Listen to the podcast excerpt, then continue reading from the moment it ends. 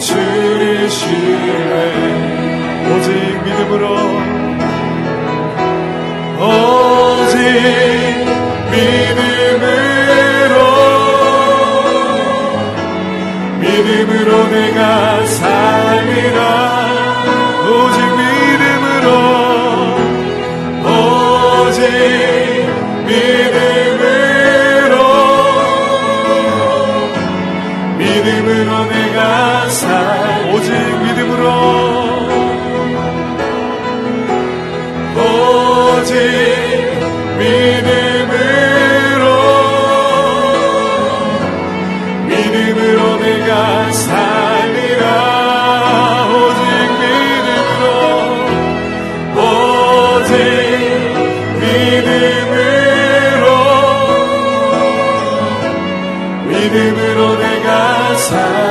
믿음 흔들리고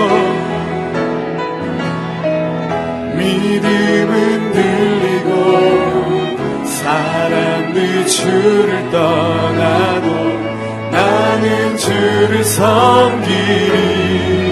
주님의 나라는 주님의 나라는 영원히 쇠하지 않네. 나는 주를 신뢰 오직 믿음으로 오직 믿음으로 믿음으로 내가 살리라 아멘 오직 믿음으로 믿음으로 내가 다시 한번 믿음 흔들리고 믿음은 들리고 사람들 주를 떠나도 나는 주를 섬기리. 주님의 나라는 주님의 나라는 영원히 쇠하지 않네. 나는 주를 신뢰. 오직 믿음으로 믿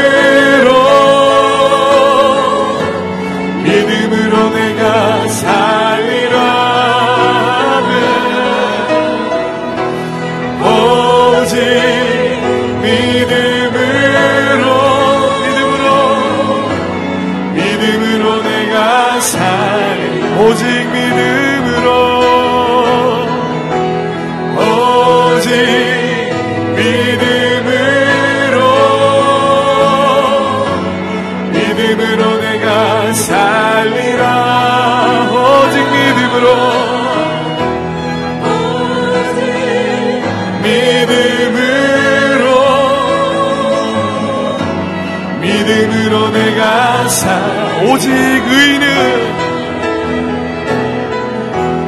오직 의인은 믿음으로 말미암아 믿음으로 말미암아 살리라. 오직 의인은 오직 의인은 믿음으로 말미암아 부르신 곳에서 부르신 곳에서 나는 예배하네. 어떤 상황에도 나는 예배하네. 부르신 곳에서 나는 예배하네. 어떤 상황에도 나는 예배. 다시 한번 부르신 곳 부르신 곳에서 주를 예배하네. 주님 예배하네.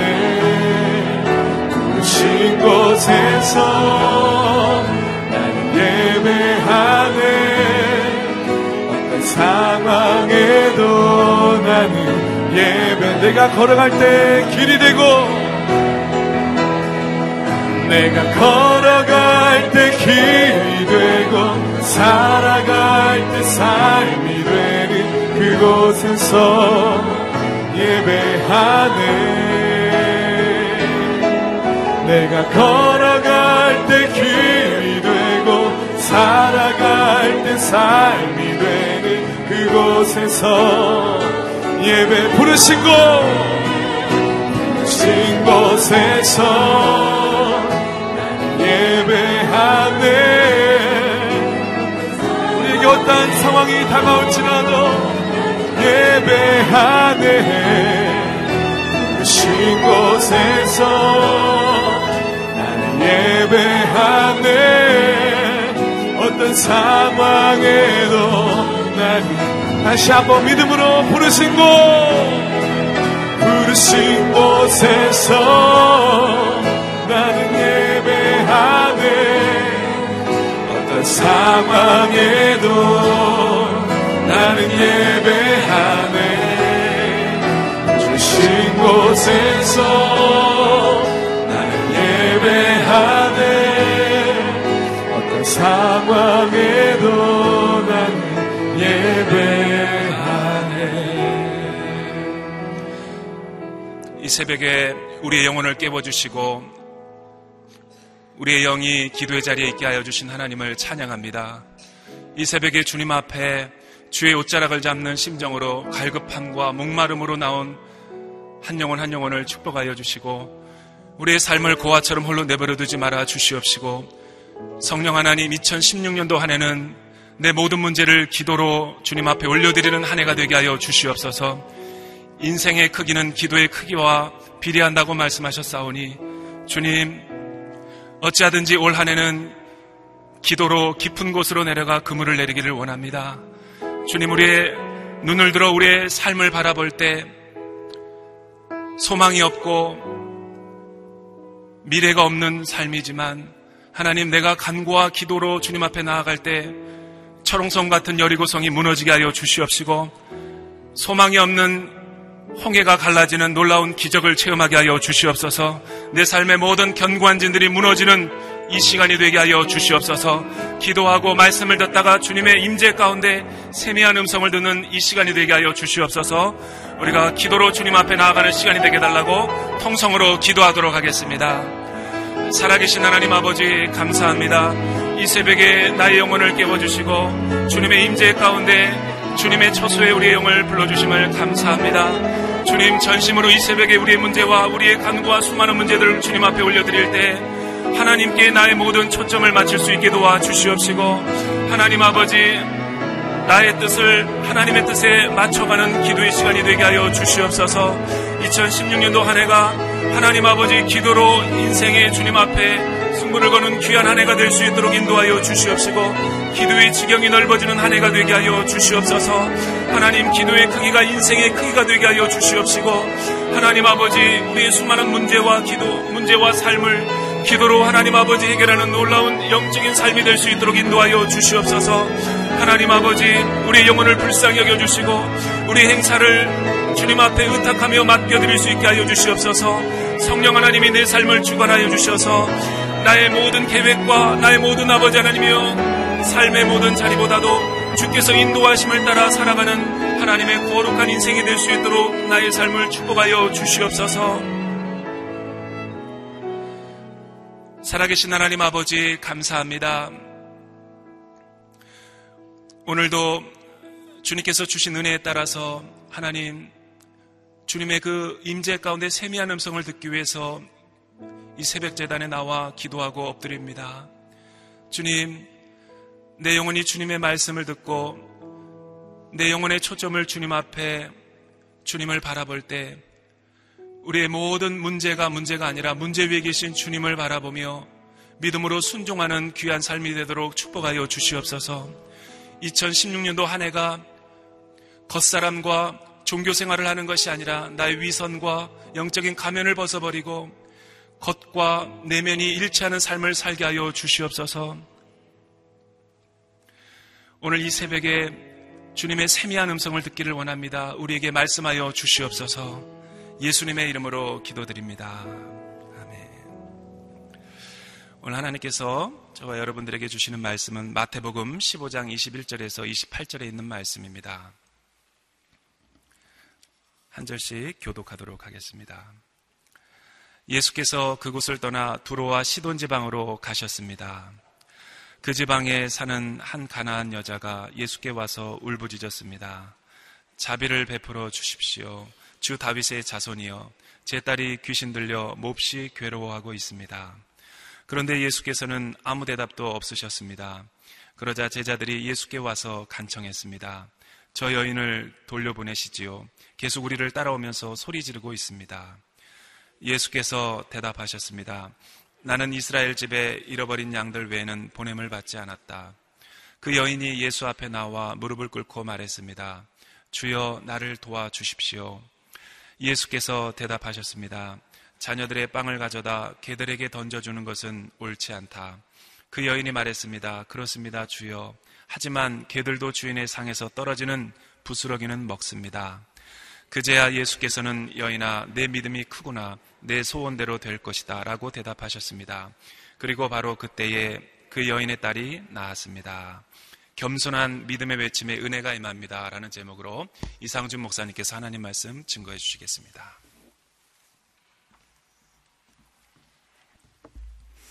할렐루야. 오늘 하루도 하나님의 은혜가 우리의 삶 가운데 충만하기를 축복합니다. 어, 가나안 여인의 그 외침에 결국에 주께서 어, 그 병든 딸을 고치시는 어, 그러한 내용입니다. 아, 오늘 말씀을 나눌 때 아, 정말 목사님 기도해 주신 것처럼 아, 기도로 우리 인생에 막힌 장벽들이 무너지는 역사가 나타나기를 축복합니다. 기도하며 나아갈 때 견고한 여리고성이 무너지는 역사가 나타나기를 축복합니다. 때로 하나님께서 우리의 삶 가운데 침묵하실 때, 오랫동안 응답하지 않으실 때, 마치 그분이 내 인생에 어, 해답을 주시고자 하지 않는 것 같고 어, 나를 도와주시고자 하지 않는 것처럼 침묵하실 때 얼마나 많은 기도하는 사람들이 기도를 중단하고 또 포기하고 내려놓습니까? 아, 그러나 우리 인생의 진정한 해답은 주님께 있는 줄로 믿습니다. 오늘 그러한 마음으로 이 말씀을 함께 보기를 원합니다. 21절 말씀 한번 같이 읽겠습니다. 시작. 예수께서 그곳을 떠나 두로와 시돈 지방으로 가셨습니다. 네, 그곳을 떠나 어제의 본문은 예, 종교 지도자들과 예수님이 논쟁을 하시는 장면이었죠. 아, 논쟁이 격화되면서 아, 분위기가 아주 안 좋아졌습니다. 그래서 아, 이 종교 지도자들 마음이 상당히 어려워졌고 예수님은 그 논쟁이 격화된 자리를 피하여서 안전한 곳으로 이동을 하신 것이죠. 아, 예수님께서 3년의 공생의 사역을 감당하시는 데 있어서 아, 때로는 정면으로 종교 지도자들과 부딪히기도 하셨지만 또 물러나시는 시간도 있었죠. 만약에 주님이 이런 시간을 갖지 않으셨다면 3년을 채우기도 어려웠기 때문입니다. 너무나 그 예수님의 영향력에 대해서 두려워하는 이 사람들이 예수님을 제거하고자 했기 때문이죠. 예수님이 어디로 가셨는가? 두로와 시돈 지방으로 가셨다. 이렇게 되어 있습니다. 아, 두로와 시돈은 성경에 매우 자주 나오는 팔레스타인 지역에서 상당히 근접해 있는 주요 도시 중에 하나입니다. 아, 두로와 이 지중해 해안 으로 따라서 수십 킬로를 올라가면 이제 두로와 시돈이 나오죠. 현재는 레바논 안에 있는 도시들이고 아, 그 당시에는 이제 시리아 지역에 해당하는 곳입니다. 고대에는 이 두로와 시돈이 페니키아 문명의 핵심지였습니다. 어, 그 해안에 위치해 있는 항구 도시였기 때문에 어, 해상 무역과 상업이 어, 중심이 되었던 어, 그런 도시들입니다. 예수님께서 이스라엘 지경에서 떠나서 지금 이방인의 지역으로 물러가셨던 것이죠. 그런데 그 이방인의 땅에서도 예수님을 알아보는 사람이 있었다는 것입니다. 22절 말씀 같이 읽어보겠습니다. 시작. 그 지방에 사는 한 가나안 여자가 예수께 와서 울부짖었습니다. 자비를 베풀어 주십시오. 주 다윗의 자손이여 제 딸의 귀신 들려 몹시 괴로워하고 있습니다. 그 지방에 사는 한 가나안 여자다. 이방 여인이라는 것을 이야기하는 것이죠. 시돈 지방이고 아, 이 여인은 유대인이 아니고 이방 여인이다. 이것을 명시했습니다. 어찌 보면 요한복음 4장에 어떻게 유대 남자인 당신이 나와 대화를 하려고 하느냐. 이런 것을 요구하느냐. 사마리아 수가성 여인이 이야기를 했었는데 그 사마리아 수가성 여인보다도 영적인 거리나 이 심리적 거리가 또 사회적 관계의 거리가 훨씬 더 먼 사람이죠. 이방인이기 때문에. 마가복음 7장 26절 말씀에는 이 여인을 수로보니게 여인이다. 이렇게 표현을 합니다. 수로보니게. 네. 수로보니게라는 단어가 나왔던 걸 기억을 하시나요? 네, 좀 이렇게 단어가 생소하긴 하지만 수로 보니기에는 사실 두 단어가 연결이 된 것입니다. 수로라는 단어와 보니게라는 단어예요. 근데 제가 어, 앞절에 설명을 드릴 때 이미 다 한 이야기입니다. 수로는 시리아를 이야기하는 것이고 보니게는 페니키아를 이야기하는 것입니다. 시리아 지역의 고대 페니키아 문명의 중심지였던 예, 두로와 시돈 지역을 얘기하는 거예요. 두로와 시돈의 아, 수로보니게 여인이다라고 표현을 하죠. 아, 그러나 또 그 사람을 그리스인이다, 헬라인이라고 아, 마가복음에서는 이야기를 합니다. 아, 그곳 출신의 사람이기는 하지만 당대가 아, 문화적, 언어적으로는 헬라의 영향을 받았고 또 정치적으로는 행정구역상으로는 로마 제국의 통치를 받았죠. 아, 그래서 헬라화 되어 있는 사람이었다. 워낙에 국제적인 도시였기 때문에 충분히 그 지역 출신이지만 헬라화 되어 있는 그런 여인이 있을 수 있는 것이죠. 근데 이 여인이 가지고 있는 문제, 자신의 딸이 귀신 들려서 너무나 고통 가운데 있는 이 문제는 그 누구에게도 해결함을 받을 수가 없었다는 거예요. 열두의 혈로병을 앓던 여인도 온갖 의원을 다 찾아다녔지만 가산만 탕진할 뿐이었다. 아무에게도 도움을 받지 못한 것처럼 물론 이 여인도 백방으로 노력을 해보지 않았겠습니까? 물론 여기서 얘기가 나오진 않지만 뭐 의사를 찾아가 보기도 하고 또 이런저런 사람들 영험하다는 사람들을 찾아다녔겠죠. 그러나 아무런 소용이 없었을 것입니다. 결국에 그녀가 예수님을 알아보고 예수님께 울부짖었다. 22절에 예수께 와서 울부짖었다라고 되어 있습니다. 처음에 얌전하게 이야기를 하다 예수님이 반응이 없으니까 더 크게 부르짖은 것이 아니라 처음부터 굉장히 높은 고성으로 하이피치로 울부짖었다라고 되어 있습니다. 그리고 뭐라고 이야기를 했냐면 자비를 베풀어 주십시오. 주 다윗의 자손이여 제 딸이 귀신 들려 몹시 괴로워하고 있습니다. 세 가지 말을 했는데 첫 번째로 보고 싶은 것은 주 다윗의 자손이여 예수님을 다윗의 자손이라고 불렀어요. 이 다윗의 자손이라는 표현은 사실 이방인에게는 익숙한 표현이 아니지만 유대인들이 이 표현을 워낙에 선호했기 때문에 어, 그녀도 무슨 말인지는 알고 있었죠. 어, 이스라엘이 가장 존경하고 가장 사모하는 인물 다윗이잖아요. 그 다윗과 같은 인물이 다윗의 가문에서 다시 일어나면 이스라엘을 재건할 꿈을 가지고 있었던 것이죠. 그래서 메시아가 오시면 정치적 재건을 할 거라고 유대인들이 기대를 했었던 것이죠. 예수님이 예루살렘 입성할 때 호산나 다윗의 자손이요 이렇게 부르짖죠. 그래서 이 다윗의 자손이라는 것은 당신 당신이야말로 이 땅의 이 시대의 진정한 구원자다. 아, 이런 간절한 소망 또 믿음의 고백인 것이죠. 예수님을 인정하는 고백을 했습니다. 그리고 자비를 베풀어 주십시오. 당신이 나를 당연히 도와줘야 된다라는 것이 아니라 너무나 다급한 심정으로 저를 도와주시지 않으면 저는 갈 곳이 없습니다. 자비를 베풀어 주십시오. 제 딸이 세 번째, 제 딸이 귀신 들려 몹시 괴로워하고 있습니다.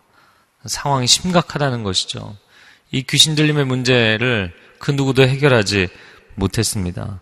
자, 그런데 예수님의 반응이 아주 이상합니다. 다른 본문들과 비교해 보면 너무나 이상한 반응을 보이셨어요. 23절 말씀, 24절 말씀 이어서 같이 읽어보겠습니다. 시작. 그런데 예수께서는 아무 대답도 없으셨습니다. 그러자 제자들이 예수께 와서 간청했습니다. 저 여인을 돌려 보내시지요. 계속 우리를 따라오면서 소리 지르고 있습니다. 예수께서 대답하셨습니다. 나는 이스라엘 집에 잃어버린 양들 외에는 보냄을 받지 않았다. 예수님의 침묵. 예수님이 못 들으셨을까요? 여러분, 어, 말로 내뱉을 수 없어서 마음속으로 탄식하는 소리도 주님은 들으시는 줄로 믿습니다. 예수님 못 들으셨을 리가 없죠. 그럼에도 불구하고 이 여인에 대해서 침묵하시니까 오히려 제자들이 나서서 간청을 했다는 것입니다. 오병이어 사건에서는 제자들이 외면하려고 하는 것도 예수님이 아니다. 이들을 도와줘야 된다. 먹여 보내야 된다. 열심을 내셨던 예수님이 오히려 상황이 정반대의 모습을 보여줍니다. 여기서 제자들이 뭐라고 이야기하냐면 돌려보내십시오. 여기서 돌려보내시라는 것이 그냥 거절을 해서 아, 넌 도와줄 수 없으니까 그냥 돌아가라. 이렇게 거절해서 돌려보내라는 것인지 아니면 완전히 치유를 해 주시고 돌려보내라는 이야기인지 명확하지는 않습니다. 그러나 어떻게든 예스이든 노이든 양당 간의 명확한 반응을 보여주시고 이 사람에게 뭔가를 얘기를 해 주셔야 되지 않겠습니까? 반응을 하셔야 되지 않겠습니까? 그런 이야기를 하는 것입니다. 그랬더니 예수님께서 여인에게 말씀을 하시는 게 아니라 제자들에게 얘기하셨어요. 여러분 이 장면을 이렇게 상상을 해보면 여자는 그 앞에 와서 막 소리를 지르고 있는데 여자를 놔두고 지금 제자들하고 예수님하고 대화를 하고 있는 거예요. 왜 진료 안 해주냐? 난 진료 못하겠다. 이제 예수님과 제자들과 대화를 하고 있었어요. 24절 말씀에 나는 이스라엘 집에 잃어버린 양들 외에는 보냄을 받지 않았다. 결론부터 이야기를 하면 어, 이러한 부분에 예수님 보이신 태도의 이유를 어, 한국 기독교회사의 대가인 민경배 교수님은 뭐라고 표현을 했냐면 사명의 정계성이다 이렇게 표현을 합니다. 사명의 정계성. 요한복음 12장에서도 예수님이 예루살렘에 오르셨을 때 헬라인들이 찾아오죠. 그 헬라인들이 빌립에게, 빌립이 안드레에게, 안드레가 빌립과 헬라인들을 데리고 예수님께 오니까 예수님이 드디어 내가 죽을 때가 됐다. 하나의 미랄이 땅에 떨어져 썩으면 많은 열매를 맺고 갑자기 헬라인들이 찾아오는데 왜 그 얘기를 하시나요? 아, 예수님은 하나님으로부터 사명을 받으셨는데 그것은 이스라엘 지경 안에서 사역하시는 거였어요. 여러분 우리가 하나님께 어떠한 제가 무엇을 할까요? 저의 비전, 저의 사명이 무엇입니까? 복음 전하는 사명을 다 해라. 네, 알겠습니다. 그리고 열심히 주님 주시는 비전과 사명을 감당하는데 여러분 하나님이 우리에게 어떤 미션을 주실 때는 do 무엇을 할 것이냐의 문제뿐만 아니라 그것을 언제 어디서 누구와 함께 사명의 구체적인 아웃라인을 주시는 경우들이 분명히 있습니다. 예수님은 이스라엘 지경 안에서 사역하는 하나님께로부터의 미션을 받으신 거예요. 제자들을 파송하실 때도 다른 곳으로 가지 말고 이스라엘의 잃어버린 양들에게로 가라 이렇게 말씀하셨었죠. 그러면 왜 그렇게 하셨는가? 이방인에 대해서는 주님이 외면하시고 유대인들만 편애하셨기 때문인가? 여러분 결코 그렇지 않습니다. 예수님의 사역 초기에 백부장이 자기 하인이 병들어서 너무나 중병에 시름시름 앓고 있습니다. 아, 내가 가서 고쳐주겠다. 그때는 고쳐주시겠다고 했었죠. 백부장은 이방인이었습니다.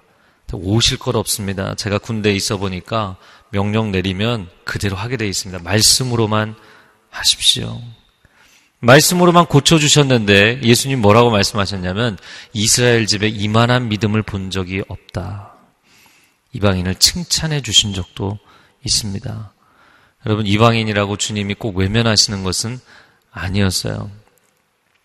또한 예수님께서 어, 거라사 지방에 가서 군대 귀신 들린 자를 고쳐주신 일이 있죠. 물론 어느 지역이라고 명시되어 있지는 않지만 사실 이 거라사 지방도 이방인의 지역으로 어, 완전히 이방화된 지역으로 봅니다. 요단강 동편에 해당하는 지역인데 그 한 사람 고쳐주시려고 그 지역까지 가셨어요. 예수님이 승천하시기 전에 사도행전 1장 8절 말씀에 보면 오직 성령이 너에게 임하시면 너희가 권능을 받고 예루살렘과 온 유대와 사마리아 땅 끝까지 이르러 이방 지역을 말씀하시는 것이죠. 예수님의 구원 계획에 하나님의 구원 계획에 이방인들이 포함되어 있지 않은 것이 결코 아니라는 것입니다. 하나님은 만민이 구원받기를 원하시는 줄로 믿습니다. 아, 나는 하나님의 도우심과 하나님의 구원의 섭리 가운데서 그 계획 가운데 제외가 되어 있나 보다. 하나님 나를, 나는 도와주시지 않으려나 보다. 여러분, 그 마음은 하나님이 주시는 마음이 아닙니다. 그것은 내가 스스로 포기하는 것이고, 그것은 내가 스스로 접어버리는 것이죠. 예수님께서 아, 나에게 주어진 사명은 이스라엘 지경 안에서 이스라엘의 잃어버린 백성들에게 사역하는 것이다. 아, 예수님이 가나의 혼인잔치 때도 사실 주저하셨었죠. 그러나 결국에는 하셨죠. 오늘도 주저하셨죠. 그러나 결국에는 하셨죠. 오병이어의 사건, 물 위를 걷는 사건을 이번 주에 보았습니다. 한계를 뛰어넘으시는 예수님. 저를 한번 따라해보세요. 한계를 뛰어넘으시는 예수님. 근데 오늘 가나안 여인 앞에서는 저를 한번 따라해 보세요. 한계 안에서 기다리시는 예수님. 이건 하나님의 오더가 떨어지기 전까지는 사실은 그 하나님이 정해두신 경계선이기 때문에 마음대로 넘지 않으셨어요.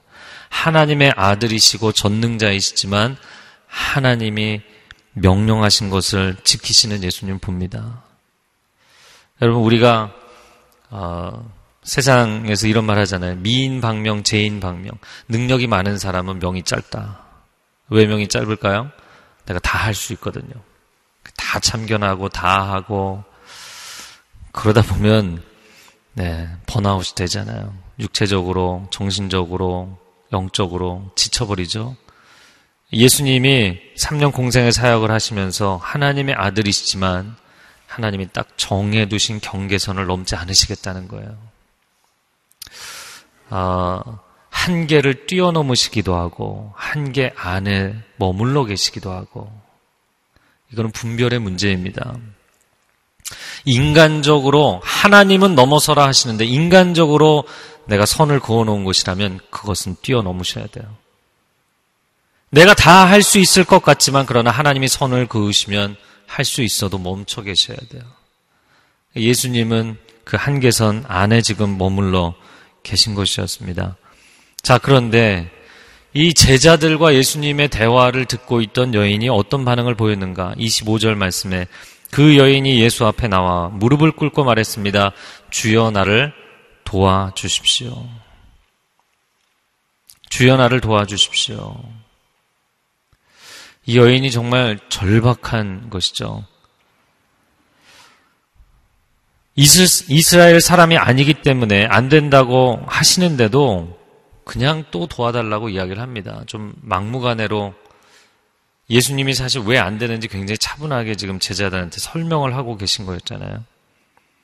근데 이 여인의 의지를 꺾을 만한 아주 냉정한 대답을 예수님이 하십니다. 26절에 예수께서 대답하셨습니다. 자녀들의 빵을 가져다 개들에게 던져주는 것은 옳지 않다. 여기서 옳지 않다라는 말을 쓰셨는데 이 옳지 않다가 무엇인가? 그래서 영어식 표현에는 이게 right 이라는 단어를 사용했어요. 그래서 헬러 그 본문을 보니까 칼로스라는 단어를 썼는데 이것은 선하지 않다 이런 뜻입니다. 옳지 않은 정도가 아니라 선하지 않다라고까지 표현하셨어요. 물론 그렇게 말씀하신 것은 첫 번째 사명의 정계성 때문이고 하나님 명령하신 게 있기 때문에 두 번째는 표현이 좀 강하기는 하지만 내 자녀가 지금 굶고 있는데 아유 강아지 먹어라 이러고 있을 수는 없잖아요. 사실 표현 뭐 그 상황에 대한 설명을 넘어서서 이 표현 자체는 틀린 말은 아니죠. 자녀부터 살려야 되는 것은 맞는 것이죠. 세 번째는 이 여인의 진정성을 보시고자 했던 것으로 보입니다. 과연 이 여인은 어떤 마음을 가지고 있는가? 제가 계속 뭐 어제 또 오늘 계속 이 말씀을 묵상하면서 여러 가지 비슷한 케이스들을 좀 떠올려 봤습니다. 아람의 장군이었던 아람 군대의 장군 나아만이 도저히 고칠 수 없는 나병에 걸려서 근데 이스라엘에서 잡아온 한 시종이 어, 저희 조국에 가면 당신의 병을 고칠 수 있는 선지자가 있습니다. 선지자를 찾아왔죠. 선지자가 그를 만나줬나요? 아니요. 선지자가 문 밖에도 나오지 않았어요. 자기 시종을 보내서 저희 요단강 가서 일곱 번 씻고 오십시오. 나아만이 화가 나서 내가 이방인이지만 적국의 사람이지만 감히 나를 이렇게 내가 어떤 지위의 사람인데. 어, 그래서 이 나아만 장군의 필요를 아람 왕이 아람 왕 베나다시 이스라엘 왕에게 요청을 했을 때 이스라엘 왕이 야 이건 말도 안 되는 누가 이 병을 고칠 수 있느냐? 이거는 꼬투리를 잡아서 나를 괴롭히려는 것이다. 이렇게 두려워 떨 정도로 사실 주요 인물이었잖아요. 그런 사람을 얼굴도 안 보고 그냥 가서 요단강 일곱 번 씻어라. 우리나라에 이보다 깨끗한 강이 얼마나 많은데 화가 나서 그냥 돌아가려고 했었죠. 근데 시종이 뭐라고 이야기를 합니까? 그거 못하겠습니까? 당신이 나을 수만 있다면 이게 수치스럽다고 이걸 못하겠습니까? 하셔야 됩니다. 그럼 사람이 왔는데 그 먼 길을 왔는데 문 밖에 나와서 쳐다보지도 않고 아니면 뭐 손을 얹어서 나를 치료해 주든지 아무것도 하지 않았죠. 사람 보내서 글쎄요. 뭐 이스라엘 사람들이 이방인을 만나면 대면하면 집안으로 초대하면 그것으로 인해서 부정해지는 것이잖아요. 그러니까 그런 어떤 율법의 상황을 율법의 조항을 안다면 굉장히 불쾌하게 받아들였을 수 있겠습니다. 그러나 그럼에도 불구하고 나을 수만 있다면 여러분 이게 중요한 거죠. 나을 수만 있다면 당연히 가서 일곱 번 씻어야 되는 거예요. 야이로의 딸이 중병에 걸렸기 때문에 주님 고쳐주십시오. 주님이 가시는 길에 열두의 혈루병을 앓던 여인을 만나서 시간을 지체하시느라고 결국에는 그 중간에 아, 이제 소용없습니다. 당신의 딸이 죽었습니다. 그때 야이로의 표정이 어땠을까요? 백지장처럼 얼굴이 하얘지고 뭐 손이 축 늘어지는 것이죠. 포기하고자 하는 그에게 아니다. 자고 있다. 그러고 그냥 가시는 예수님. 여러분 선지생도의 아내에게 내 남편은 선지자로 부름받았는데 이미 죽었고 체주에게 두 아들은 잡혀가게 생겼고 집안에는 아무것도 남은 것이 없고 그러면 당장에 거기서 기적을 베풀어 주시든지 아니면 집에 돌아가 보면 너희 집에 어마어마한 재산이 생겨 있을 것이다. 쌀독에는 쌀이 가득하고 기름병에는 기름이 가득하고 그렇게 기적을 베풀어 주실 수도 있잖아요. 근데 예수님의 기적도 그렇고 이 신구약에 나오는 많은 기적들이요. 그 자기 한계선, 내면, 내적 한계선을 뛰어넘도록 굉장히 이렇게 자극을 하십니다. 그런 본문들이 끊임없이 나옵니다. 야폭 나루터의 야곱의 기도도 마찬가지죠. 강청 기도의 대표적인 본문인데 그가 밤을 새며 기도했고 새벽녘쯤에 드디어 응답을 해주셨어요. 아니 기도 시작하면서 좀 응답해 주시면 밤새도록 고생할 필요 없잖아요. 여러분 기도를 포기하지 마십시오. 하나님이 침묵하신다고 해서 기도를 포기하지 마십시오. 이 상황은 도저히 안 되는 상황이라고 판단이 되어도 포기하지 마십시오. 여러분, 기도에 희망이 있기 때문에 라고 이야기할 수도 있겠지만 좀 더 정확하게 이야기하면 다른 데 가서 해결이 안 되잖아요. 그 누구도 해결을 못 해주는 것이잖아요. 하나님 외에는 해결을 하실 분이 없잖아요. 그런데 왜 포기하십니까? 그분이 안 된다고 하셔도 침묵하셔도 지금은 아니라고 여기는 아니라고 말씀하셔도 지금이 아니라면 기다리겠습니다. 언제라도 기다리겠습니다. 여기가 아니라면 다른 곳에서라도 제가 주님 앞에 엎드리겠습니다. 끝까지 매달리셔야죠. 강청 기도를 하셔야죠. 여인이 바로 그런 태도를 보여준 것입니다. 그렇습니다, 주여. 하지만 개들도 주인의 상에서 떨어지는 부스러기는 먹지 않습니까? 이 여인의 이 말이 정말 눈물겨운 말이기도 하면서 아, 사실 훌륭한 말을 한 것입니다. 예수님께 아니 지금 이방인이라고 나를 차별하는 겁니까? 이렇게 어려운데 나를 외면하는 겁니까?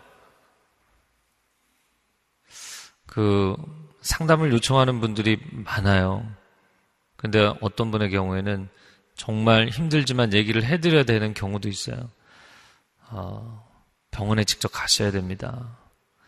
상담실에 가셔서 전문적인 상담가를 만나셔야 됩니다. 이렇게 얘기하면 막 화를 내시는 분도 있어요.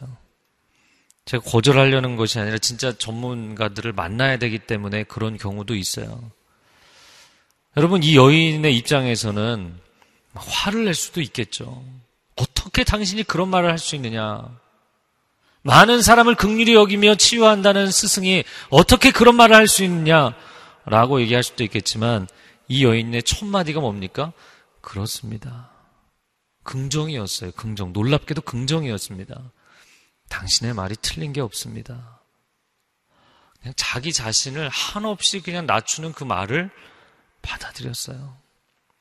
그러나 개들일지라도 주인의 상에서 주인과 그 자, 자녀들이 그 가족이 먹고 남은 부스러기가 떨어지면 그것을 먹고 살지 않습니까? 내게 그 부스러기조차 주실 은혜가 남아있지 않습니까? 어, 이 말은 정말, 아, 주님의 마음을 놀랍게 움직이는 그런 말이었습니다. 저는 이 장면을 보면서 이 장면뿐만이 아니라 쭉 예수님의 생애, 앞뒤에 예수님의 생애를 보고 이 여인의 모습을 보면서 아, 놀라운 역전 현상을 보게 됩니다. 예수님이 만나주시기 위해서 찾아오신 요한복음 1장에서는 자기 백성에게 오셨지만 자기 백성은 영접하지 아니하였다. 예수님 생애도 시작하기 전에 요한복음 1장 introduction 도입 부분에 자기 백성 구원하러 오셨는데 자기 백성은 영접하지 아니하였다. 끌어안아 주시려고 찾아온 유대인들은 예수님을 밀쳐냈고 예수님이 난 너를 지금 안아줄 수 없다. 그런 이방인은 예수님을 끝까지 붙잡았어요. 완전히 역전이죠. 이런 역전 현상이 우리가 주일에 보는 사도행전에 계속 이어지잖아요. 예수님은 아직 유대인들에게 기회를 주시고 싶은 거예요. 유대인들에게 집중해서 그들에게 은혜의 양식을 주시고자 하는 것입니다. 그런데 그들은 배가 부른 거예요. 아, 우리는 이미 의인이다. 우리는 이미 아브라함의 자손이다. 그러나 오히려 정반대로 이방 여인은 간절히 부스러기 은혜라도 먹겠다고 매달리는 거예요. 옷자락을 붙잡고 매달리는 거예요. 성경은 이런 역전현상으로 가득합니다. 예수님 시대의 종교 지도자들이 예수님을 거부했잖아요. 그러나 세리와 창기들은 예수님을 기뻐 영접했습니다. 스스로 의인이라고 생각하는 자들은 예수님을 거부했지만 밑바닥 인생을 살던 사람들은 다 예수님을 받아들였습니다. 유대인과 이방인, 장자와 차자. 성경에 보면 장자가 원래 더 은혜를 받게 돼 있잖아요. 장자와 차자의 역전 현상은 성경의 곳곳에서 나옵니다. 왜 하나님 저는 막내로, 왜 저는 차자로, 왜 저는 이방인으로, 왜 저의 인생은 병든 인생으로, 세리와 창기로, 이렇게 허물 많은 인생으로 하나님 저를 버리신 것입니까? 아니요. 밑바닥에 있는 사람들이 더 목마르고 더 갈급하기 때문에 놀라운 주님의 은혜를 마침내 체험하게 되는 줄로 믿습니다. 천국은 이 놀라운 역전현상이 일어나는 곳이죠. 이 땅에서 큰 소리를 치던 사람들은 그 문 앞에서 거절을 당하고 이 땅에서 슬피 울던 사람들은 고통과 어려움 가운데 주님 한 분 붙잡았던 사람들은 천국에서 영화로운 주님의 자녀로 영원토록 빛나게 될 줄로 믿습니다. 예수님께서 이런 역전 현상도 있었죠. 예수님께서 이적을 행하셨던 베세다와 고라시는 회개하지 않았잖아요. 여러분 그 장면을 이렇게 말씀하고 있어요. 같은 마태복음입니다. 11장 21절을 제가 읽어드리겠는데요. 지금 15장을 보고 있습니다. 11장에서 이렇게 말씀하신 적이 있어요. 고라시나 내가 내게 화가 있을 것이다. 베세다야 내게 화가 있을 것이다. 너희에게 베푼 기적들이 두로와 시돈에서 나타났다면 그들은 벌써 오래전에 배옷을 입고 죄를 뒤집어 쓰고 앉아 회개했을 것이다. 예수님의 마음에 두로와 시돈이 있었나요, 없었나요? 있었습니다. 이 여인의 사건은 15장이죠. 예수님이 11장에 왜 이스라엘의 성읍들은 내 잃어버린 양들은 돌아오지를 않고 이방인들은 이렇게 돌아오는데 결국에 그 지역에 이방인의 지역은 제자들에게 사도들에게 맡기시는 지역이잖아요. 언젠가는 그곳에도 복음이 갑니다. 딱 3년밖에 없는 그 시간 하나님이 선택하신 이스라엘 물론 그들이 축복의 통로가 되라는 것이었죠. 그들만 편애하신 것은 아니었어요. 그럼에도 불구하고 그들은 그 3년 딱 주어진 3년의 기회를 놓쳤어요. 오히려 쫓아다니면서 예루살렘에서 갈릴리까지 쫓아와서 괴롭혔어요. 반대하고. 그런데 이 여인은요, 예수님이 두로와 시돈에 며칠 계셨는지 모르겠지만, 내일 본문은 다시 두로와 시돈에서 돌아오시거든요. 단 한 번의 기회를 잡았어요. 두로와 시돈에 가셨던 단 한 번의 기회를 잡았어요. 여러분 포기하지 마십시오. 이 여인은 주님 놓치면 도움을 받을 곳이 없습니다. 주님이 나를 도와주시겠어. 괜한 얘기 하지 말자. 이렇게 포기하시면 안 돼요. 옷자락이라도 잡아야 됩니다. 주님만이 내 인생의 유일한 해답이시기 때문이에요. 이 시간 함께 기도하겠습니다.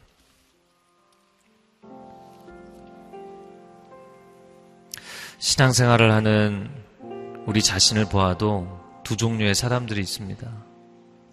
그렇게 하나님이 안아주시려고 쫓아와도 계속 밀쳐내는 사람이 있고요. 넌 안 된다. 너는 구원을 받을 수 있는 그런 영역의 삶을, 그런 가문의 히스토리를 갖고 있지 않다. 그래도 끝까지 매달리는 사람이 있어요. 주님 평생을 살아보았지만 주님 밖에는 답이 없습니다. 주님이 아니시면 고칠 수가 없습니다.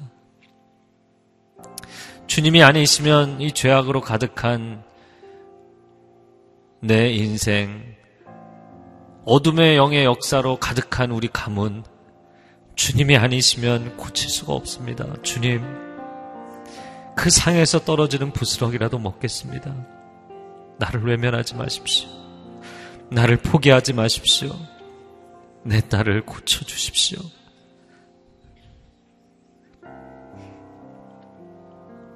이 여인의 간절한 기도를 들어주신 주님, 이 새벽에 우리가 간절히 주님 앞에 나아갑니다.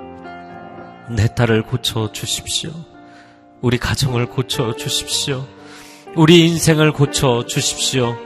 이 시간 주여 한번 간절히 외치고 통성으로 기도하겠습니다. 주여, 오 사랑하는 주님, 우리를 긍휼히 여겨 주시옵소서. 주님이 침묵하시기에 나도 포기하겠다고 이야기하는 것이 아니라 주님 이 문제가 너무나 오래되지 않았습니까?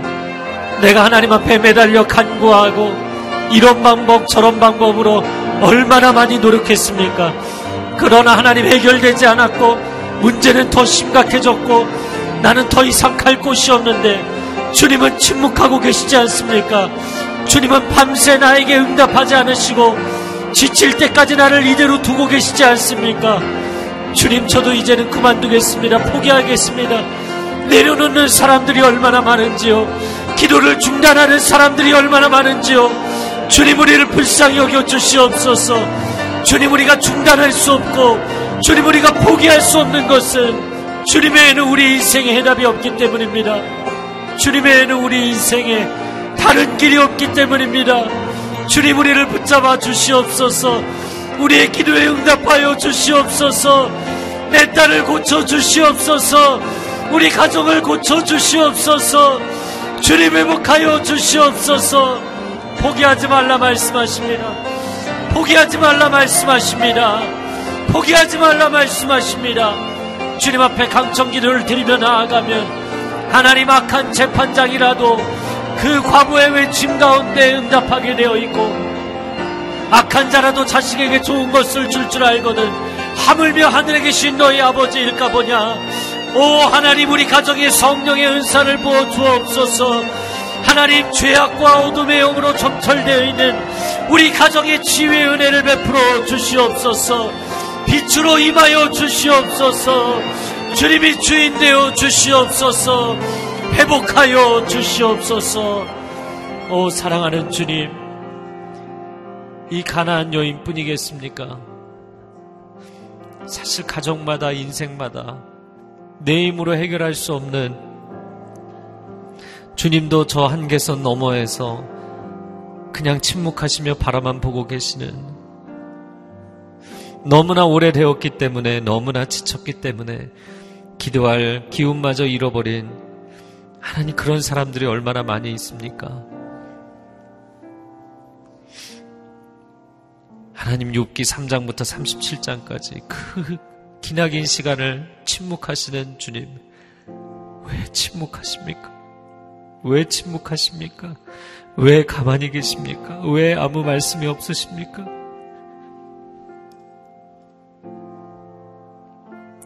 왜 고쳐주실 수 있으면서도, 왜 능력이 있으시면서도 아무런 대답이 없으십니까? 그러나 욥이 포기하지 않았습니다. 욥이 다른 것으로 그냥 세상의 술로, 친구로 그렇게 무너지고 망가지지 않았습니다.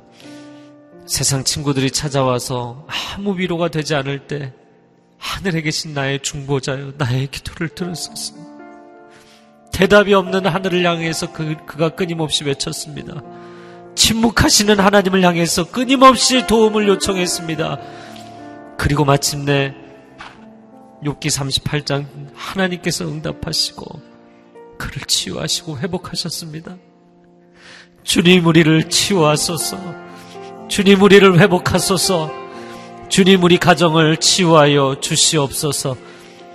하나님 하나님 외에는 다른 해답이 없기 때문에 우리는 이곳을 떠날 수가 없습니다.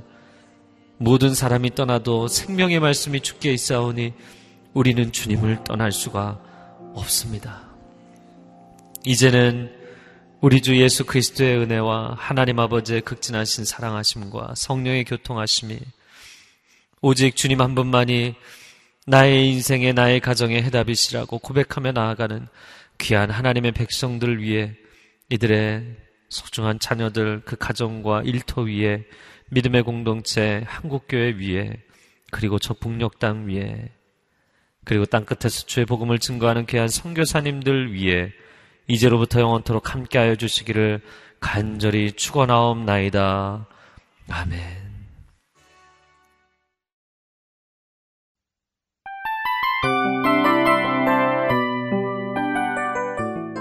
이 프로그램은 청취자 여러분의 소중한 후원으로 제작됩니다.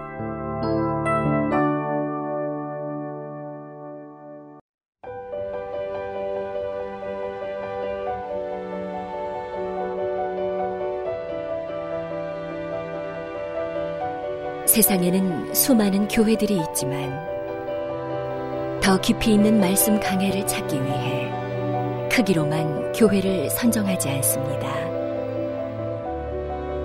보다 좋은 영적 콘텐츠를 더 많이 나누기 위해 방송비를 받지 않습니다. 1년 365일 복음만 전하고 싶어서 우리는 광고를 하지 않습니다. 온누리의 복음을 땅끝까지 CGN TV와 함께 땅끝 성교사가 되주세요